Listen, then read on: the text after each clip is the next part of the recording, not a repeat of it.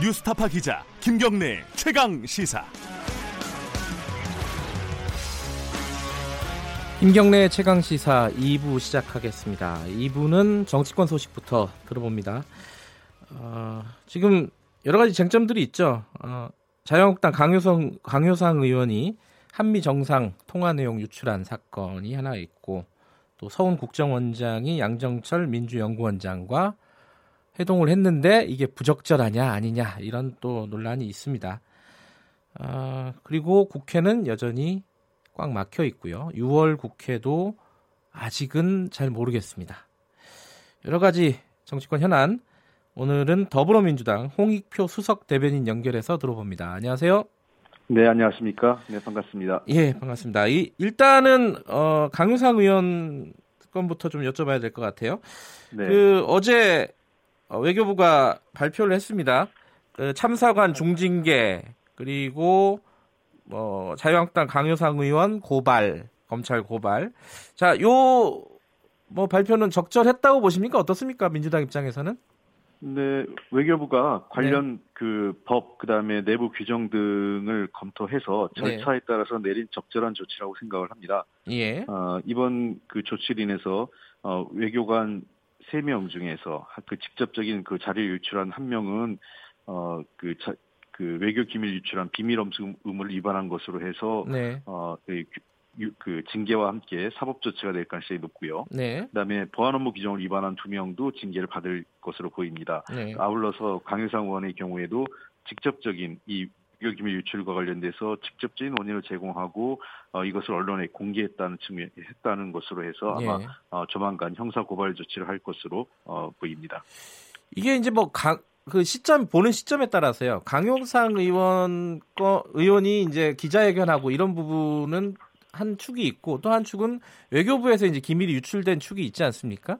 그렇습니다. 그런데 그 외교부 건이면은 이제 나경원 자유한국당 원내대표 같은 경우에는 강경화 장관이 사퇴해야 되는 건 아니냐 이런 식으로 얘기를 했어요. 이 부분은 어떻게 보세요?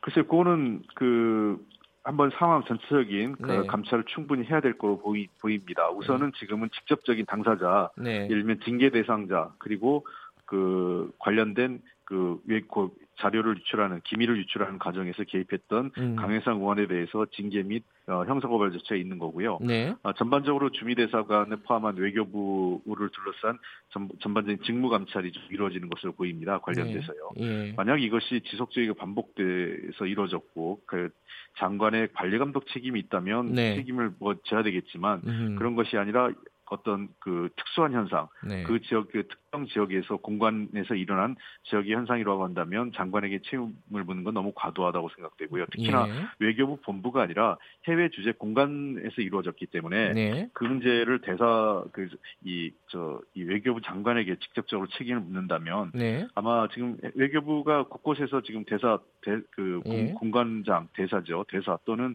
어, 주요 그 외교관들이 이러저런 그 문제가 있는 경우가 있는데 그럴 때마다 장관 책임을 묻는 것은 전 적절하지 예. 않다고 생각을 합니다. 그건 사안에 따라서 네. 장관이 책임을 지한가 아닌 거를 좀 정확히 갈, 갈라야 된다고 봅니다.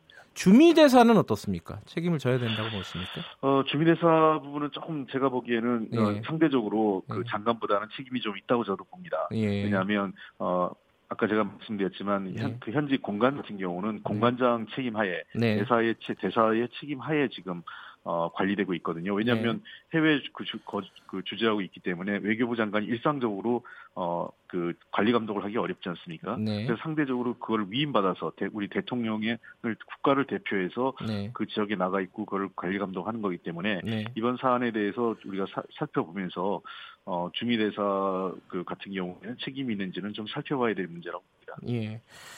이해찬 대표가 어, 이번 사건을 국정농단 사태라고 규정을 했습니다. 이게 어떤 의미죠? 그래서 이게 뭐 너무 상상을 초월한 일이었습니다. 어, 뭐 그동안 여러 차례 뭐 공익 제보 형태도 있었고, 그다음에 네. 실제로 공익 제보라고 할 수는 없지만 어쨌든 어, 어떤 폭로를 통한 그 우리 사회에 알려지고 하는 것들이 있었는데 그게 네. 어, 대부분은 어떤 사회적 경제 사회적 사안들이었죠. 우리 그, 그, 저 국가 내부적으로. 네. 어, 다툼의 여지가 있는 사안이었다고 보인 반면에 네. 이번 사안 같은 경우는 명백하게 어, 외교관에 의해서 이루어진 국가기밀, 더군다나 그것도 정상 간의 어, 전화통화 내용을 어, 전혀 그 가감 없이 이거를 외부에 그것도 야당 정치인에게 준 거란 말입니다. 네. 두 가지 그 연결고리가 있는 것 같습니다. 하나는 음. 어, 그 우리 사회에 뿌리 깊은 학연, 지연, 혈연 등의 어떤 사적 인연 관계 예. 이 관계가 하나 있고요. 두 번째는 실제로 공무원들이 어떤 그 야당 정치인에게 그 어떤 사적 관계를 이용해서 예. 정치적으로 줄을 댔거나 또는 과거 정권에서 어그 이 연관이 있는 정당 또는 그런 그 인적 관계를 활용해서 국가의 기밀을 몰래 유출해서 어그 다른 야당에게 그 넘겨준다는 것은 일종의 이것은 국정농단 상황이라고 할 수 있습니다. 아마 예. 그런 차원에서 이해찬 대표께서 말씀하신 것 같습니다. 예. 근데 강효상 의원은 이제 입장을 밝혔는데 이렇습니다. 일단 뭐 친한 고교 후배가 고초를 겪고 있는 것 같아서 가슴이 미어진다. 물론 이제 이쪽 반대쪽 그 후배 쪽에서는 별로 안 친하다 뭐 이렇게 얘기를 하긴 했어요. 예. 근데 어쨌든 그런 얘기와 함께 어, 몇 가지 두 가지 얘기를 했습니다. 하나는 야당 의원 탄압이다. 이 그러고 네. 또 하나는 어, 국민의 알 권리다. 자, 이 부분에 대해서는 뭐 반론을 하신다면 어떻습니까? 뭐첫 번째 국민의 알 권리 예. 먼저 말씀드리면요. 그 국민의 알 권리라고 할 때 도대체 이 내용이 어떤 부분이 국민에게 알 권리인지 모르겠습니다. 아그 우리나라 한미 양국 정상에 네. 어, 서로 간에 아주 지금 현재 민감한 사안이 있지 않습니까? 네. 대북 문제 또는 한미 통상 문제 등 여러 가지 한미 양국의 현안이 걸려 있는데요. 네. 그래서 정상 어, 미국 대통령이 일본에 지금 5월달에 한번 이번에 왔죠. 네. 미일 정상회담이 있었고 그다음에 6월달에 그 G20 오사카 예. 회의가 있습니다. 이런 5월, 6월의 계기성을 그 바탕으로 해서 한국에 한 번 오는 것이 양국 관계나 또는 대북 문제에 대해서 어, 상당히 긍정적인 메시지를 줄 수 있다라는 우리 대통령의 판단을 미국 대통령한테 전했고요. 미국 네. 대통령이 그에 대해서 일정하게 어, 이러저러한 반응을 보이거나 호응하는 내용이었 던 겁니다. 네. 근데 이것은 아직 확정된 내용도 아니기 때문에 그 정상 간의 그 통화 그 합의 사항은 합의된 내용만 발표합니다. 그것도 양 특히 정상의 일정과 관련된 건 양측 그 청와대하고 백악관이 동시에 발표한 경우거든요. 네. 그렇지 않은 경우는 그 자체가 무산될 가능성도 있습니다. 네. 그런 측면에서 이것은 국민의 알 권리하고 전혀 무관하다. 즉 국민의 알 권리라고 하면 양국 정상이 통화를 해서 그 나쁜 결정 또는 불법적인 결정을 했을 때입니다. 그 결정이 불, 그 법에 위반되거나 또는 그 나쁜 결정으로 인해서 어, 국민에게 상당한 피해를 줄 때죠. 음. 실제로 황교안 대표 같은 경우는 이거 이 지금 강희상 의원을 저그이 오공하고 있는데 예. 2015년 한일 위안부 졸속 합의에 따라서 아베 박근혜 간 그 그때 아베 박근혜 대통령 간의 통화 내용이 있었거든요. 예. 그건 아시다시피 위안부 문제를 적절하게 그그 그 서로 이 졸속으로 처리하는 것에 대한 양국 합의인데 이것을 국익 침해라고 해서 비공개했을 때 황교안 대표가 그 당시 총리였어요. 네. 그렇게 결정한 분이 이것을 국민 알 권리라는 건 자가당착이다라고 생각을 음. 하고 야당 탄압이라는 것도 말이 안 됩니다. 이것은 불법 행위이기 때문에 네. 불법 행위에 대해서는 책임을 져야 됩니다. 이건 면책 특권을 받을 수 있는 내용이 아닙니다. 음. 면책 특권은 국회 내에서의 의정 활동과 관련된 내용입니다. 근데 국회 내라고 하는 것은 공간적 개념이 아니라 네. 국회에서의 직무상 활동이거든요. 네. 그래서 그 본회의 또는 상임위장에서의 표결이나 또는 발언에 대해서 면책 특권을 받습니다. 네. 지금 일부 어, 분들이 그 저 정론관도 국회 아니니까 의정 활동이 아니냐 하는데 어, 이 정론관에서 얘기할 때에도 그 우리가 통상적으로 국회의원들이 상임위 활동이나 본, 상임이나 본회의 발언을 하기 전에 네. 어, 편의상 기자들에게 보도자를 먼저 배포하는 경우가 있습니다. 네. 그런 경우에는 면책권의 연속성상에 봅니다. 그, 그 예. 회의장에서 발언하는 걸로. 그러나 이 경우에는 본회의 그 본회의나 상임위와 아무런 관련 없이 지금 그 정론관에서 한 거기 때문에 이 네. 경우에는 네. 면책특권의 대상이 아니라는 것이고요. 그다음에 마지막으로 그 고등학교 후배가 예, 예. 지금 뭐 고통을 받고 있다고 하는데 중간에 나중에 그걸 수습하려고 전화했는데 전화 안 받았다고 그러더라고요. 예. 또 강, 강, 강희상 의원님이 저는 그 이런 사적 관계를 어떤 공적인 업무와 관련돼서 연계해서 활용한 것 자체가 우리 사회 매우 잘못된 관행이고 이거에 대해서는 강의원이나 또는 해당 공무원 다 입이 열 개라도 할 말이 없다 생각을 합니다. 지금 사실관계는 거의 드러난 것 같은데 검찰 수사에서 뭐 추가적으로 밝혀져야 될 내용이다 이런 게 좀 있다고 보십니까 어떻습니까?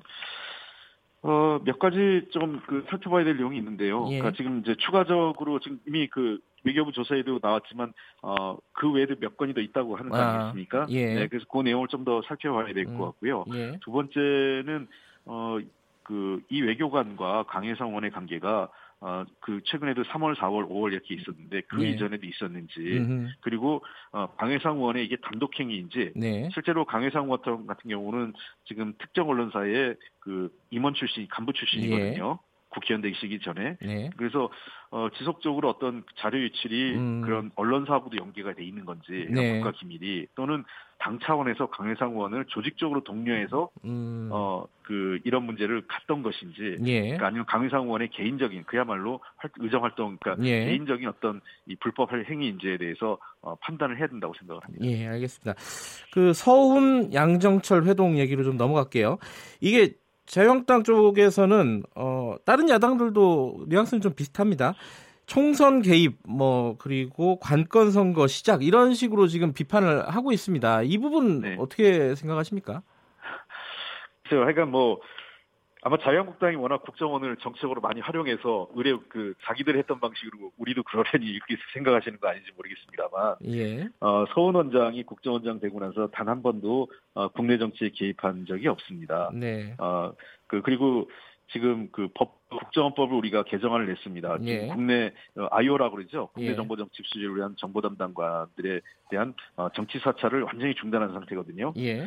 어, 사실 자유한국당이 이런 얘기를 하기 전에 자유한국당을 포함한 모든 야당들이 우리 당과 지금 그 정부가 같이 하고 그 내국 제출한 국정원법 개정안 즉 이런 국내 정치 사찰을 법으로 금지한 내용을 네. 처리해 줘야 됩니다. 음. 이런 걸 처리 안 하고 도리어 뭐 그 국정원이 어떻게 한다, 국정원장이 어떻게 한다 이 얘기는 and 좀 뭐 어불성가 뭔가 앞뒤가 안 맞는 얘기인 것 같고요. 예. 그리고 이 내용에는 아무런 사실 근거 없습니다. 만났다는 것 외에는 없습니다. 음. 어, 그 더군다나 두 사람이 비밀에 만난, 만난 것도 아니고요. 저도 잘 아는 저도 옛날에 한때 남북 관계를 했기 때문에 MBC의 대북 담당하는 어, 김 김현경 기자를 같이 대, 그 배석 예. 그 같이 동석했던 자리거든요. 네. 김현경 기자는 정치에 아무런 그 뭐 예를 들면 국회의원이든 뭐 정치에 무슨 생각을 가진 분이 전혀 아니에요. 그건 뭐 조금이라도 아는 분 들이 다 아실 텐데 김현경 기자를 앞에 앉혀놓고 국정원장과 양정철 원장 그, 그 민주연구원장이 서로 정치적 어떤 어, 공작이나 이런 얘기를 했다고 보시는 건 상, 상상할 수 없는 얘기죠. 그런 강남의 공개적인 밥자리에서 만나는 게 아니라 그두 분이 진짜 그런 얘기 하려면 모처에서 비밀리에 알 수 없는 곳에 만났다면 도리어 문제가 되겠죠. 근데 그러니까 그럼에도 불구하고 어 이제 만남이 적절했느냐 내용을 떠나서요. 그 네. 근데 민주당 수석부 대표 이원욱 의원도 그렇게 말씀을 했죠. 그 아무리 사적인 모임이라도 뭐하러 이 시점에서 만나는지 이런 부분에 대해서 어, 얘기를 했습니다. 이 그러니까 네. 민주당 내부에서도 이런 얘기가 나오는 걸 보면은 그 만남 자체는 좀 부적절하다 이렇게 평가할 수 있는 지점이 있는 거 아닐까요? 에, 뭐 이게 뭐 정치적 논란을 뭐 만들었다는 측면에서 아쉬움을 얘기하신 것 같아요. 네. 그 이원우 그 수석 부대표께서요. 예. 뭐 그런 측면에서 아쉬움을 얘기한다면 하지만 어쨌든 저는 어 그 언론도 그렇고 야당도 그렇고 그 어떤 문제 제기를 할 때에는 약간은 팩트가 있어야 된다고 생각을 합니다. 네. 그냥 그 강남의 그냥 음식점에서 공개적으로 만난 것을 갖고 으흠. 정치적 음모를 얘기하기에는 너무 나갔다. 이게 그 저 요즘 뭐 우스갯소리 하면 라면 공세라고 하는데 어떤 그 가정을 해서 뭐뭐 라면 예. 그이 라면을 나중에 보면 이 라면은 다 사라지고 그 기정사실화 된 상태에서 모든 걸 합니다. 그러니까 두 사람이 정치적 노, 선거 또는 정치와 관련된 그, 저, 그 공작을 논의했다, 했다면 부적절하고 이거는 정치 국정원법 위반이다.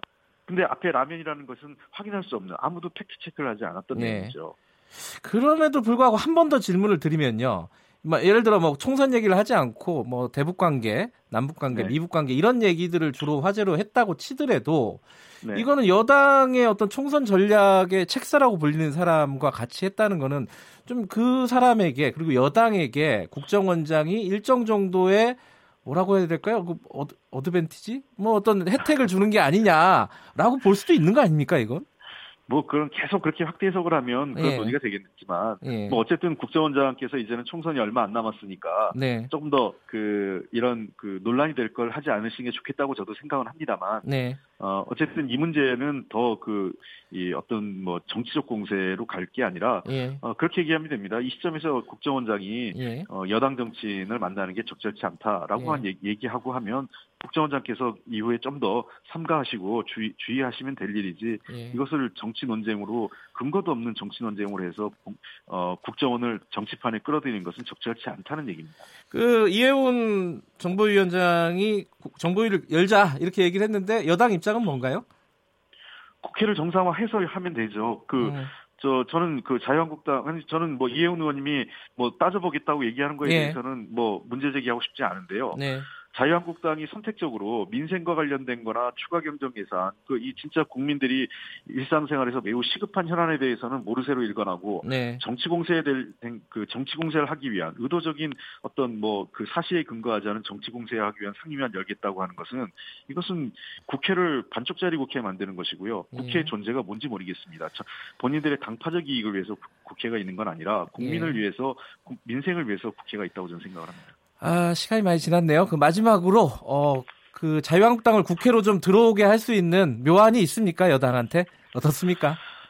국회로 들어오는 것은 뭐 묘안이라고 생각하지 않습니다. 자유한국당이 네. 국회로 와서 일하는 거는 예, 본인들이 위임받은 책임입니다. 네. 국민으로부터 받은 어, 들어와서 불만이 있으면 또 우리 여당에게 요구사항이 있으면 들어와서 요구하시면 되고요. 네. 어, 그다음에 한기환 대표와 어, 문재인 대통령 간의 영수회담도 저는 그러한 이후에 적절한 시점에서 어, 저는 이루어질 수 있다고 생각을 합니다. 네. 그러니까 이게 국회 정상화의 조건이 돼서 안 된다 이렇게.